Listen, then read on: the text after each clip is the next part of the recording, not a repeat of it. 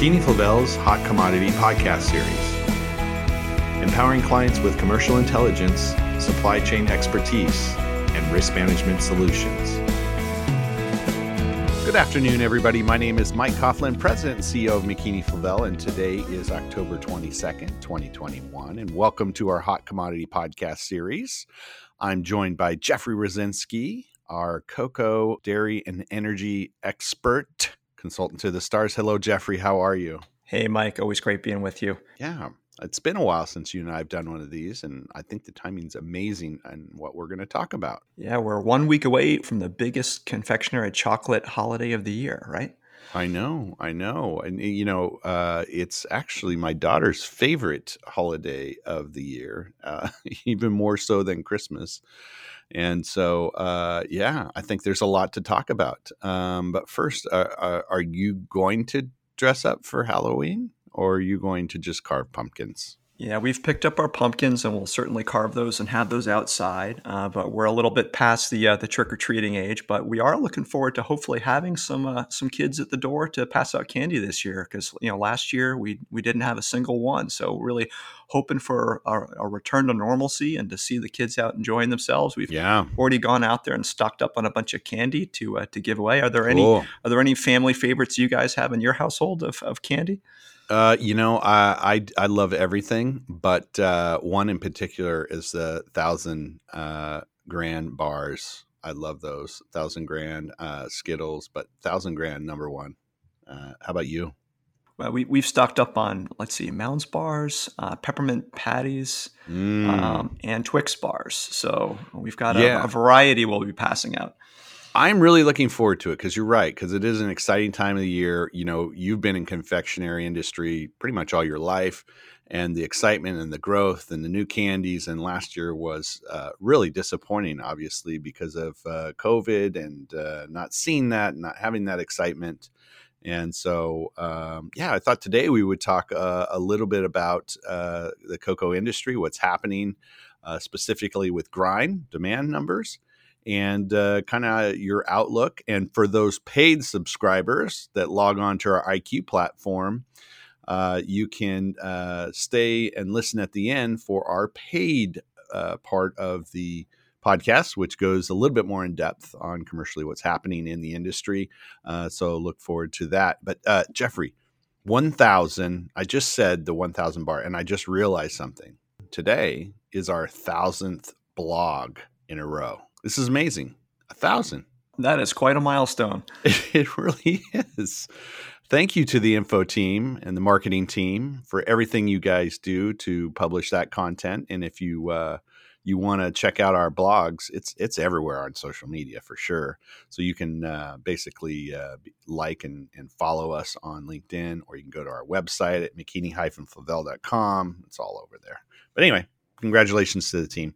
But more, let's let's go back to uh, what we were talking about, uh, cocoa and chocolate. Jeffrey, what um, what do you got? What what's happening in the uh, chocolate space with grind and uh, et cetera? Yeah, uh, great question, Mike. So last week we had the third quarter grind results that came out, and I thought a, a great place to start might maybe to dissect and kind of go through those results and, and what it spells out for the health of consumption and demand in the uh, in the chocolate industry. If that sounds good to you.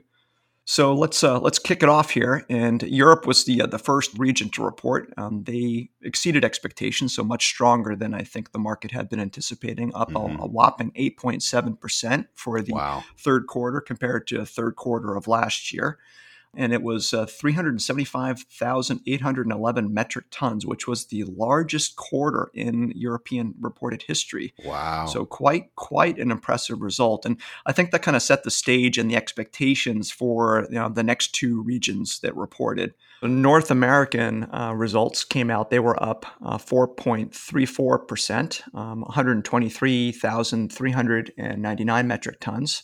Um, so they were up versus the third quarter of last year. Um, although I think okay. the market market had been anticipating a stronger number, more in line with what Europe was, but it was still a, a pretty impressive result.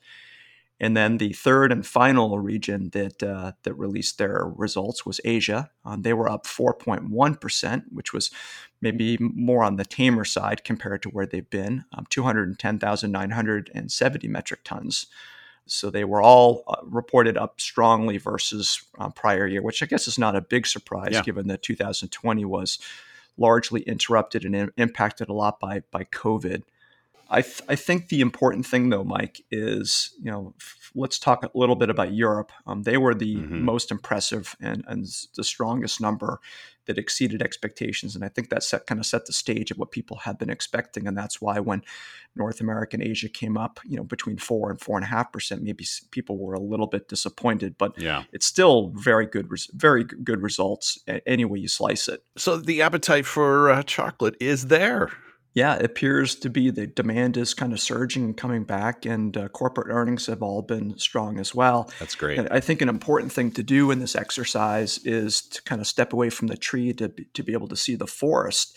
And you know, I rather than staying sort of myopically focused on an individual quarter, I, what I like to do is aggregate across all the regions and likewise take a look at uh, at where we are on a season to date basis. So that would be from October of last year all the way through September of this year, and to do those comparisons um, because I think if you don't do that, you maybe do, do, yourself a little bit of disservice when you're sort of digesting and analyzing those grind statistics. Right. So um, the, the, I think the important thing to focus on there is when you take a look at all across all three regions and you aggregate it up and you take a look at the the four quarters in total or uh, an annualized number. Uh, we were up 3.4% for around the world. Um, individually, North America was up 6.2%. Okay. Um, Asia was up 2.8%, uh, and, uh, and Europe was up somewhere between 7 and 8%. So, you know, the world as a whole, we're clearly growing and up, you know, 3.4%, which is a very strong result any way you look at it. So I think that's the way I like to, to look at things more on a on an aggregated basis across all three regions and across all four quarters. Yeah, absolutely. Um, and um, any, I always ask you this because uh, I always hear about uh, origin grinding increasing more and more. Is that still a trend that's happening in the industry uh, as we as it might influence how those results in Europe or North America or Asia happen? Uh, so Ivory Coast and in Ghana is that still kind of those those increasing more processing at origin? Yeah, we are absolutely. So um, there's been a lot of volatility in the GEPEX West African statistics yeah. in particular. I know there were some you know some problems with power generation with some of the the rainfall and the reservoir levels mm. for some of the the hydropower that's created in uh, in Western Europe. Wow. I think the the problem for maybe some of the Asian grind is um, logistics challenges with container availability and rising freight rates. Yeah, you can you can create you can grind the beans and create the products to liquor and the butter over in Asia. But when you look at some of the, the supply chain disruptions and issues and delays with getting cargoes sure. from Asia into the West Coast, in particular with the port of, of you know Los Angeles, you know Long you know Long Beach, yep. there have been you know big stacked up vessel delays to unload. So I think that's that's um, thrown a little bit of a, a, a fly in the uh, in the ointment, so to speak, from an Asian supply chain standpoint. Got it. Okay. Well, let's. Uh, anything else on demand? Yeah. So, so Mike, like in summary, I guess if we assume the grinds are reported accurately and, and correctly, um, I, I guess where I you know leave the audience kind of thinking is, in my opinion, it becomes statistically harder or nearly impossible to arrive at some of these surpluses that folks have been talking about, ex, you know, well exceeding 200,000 tons for the season just ended. Um, and that's assuming you've got a 3.4% increase in global grind. Yeah. And you've got crops order of magnitude somewhere around uh, 4.95 uh, million metric tons on a, on a gross basis. Any, anywhere between that and maybe, you know, five, even if you rounded it up to 5 million tons, I think it statistically it becomes very, very difficult to arrive mathematically at a, a, surplus that is order of magnitude anything you know wildly exceeding 200,000 tons. Got it. Well, those paid subscribers keep listening because we're going to go deeper into talking a little bit about the market and weather and crops and all that good stuff to give you a little bit of extra intel to make some good decisions moving forward on futures. So stay tuned for that. Uh, those that aren't that want to be uh, reach out to us. We'll put you on a test drive for that IQ platform. It's pretty awesome. And uh, don't forget, next Wednesday, we have our uh, fall market outlook at 11 a.m. Pacific Standard Time. We'll be covering what's to expect in the grain markets as well as sugar. Uh, very important. So if you want to register, go to our website at mckeany-flavell.com. And as I always like to say, live with an attitude of gratitude. Enjoy every minute, moment. Don't you dare take it for granted. And until next time, take care, everybody. That concludes this podcast episode. For expanded commentary and more detailed information, log on to McKeany Flavell's IQ Ingredient Intelligence platform and listen to our Market Insights podcast. If you're not a subscriber, visit mckeany-flavell.com for more information.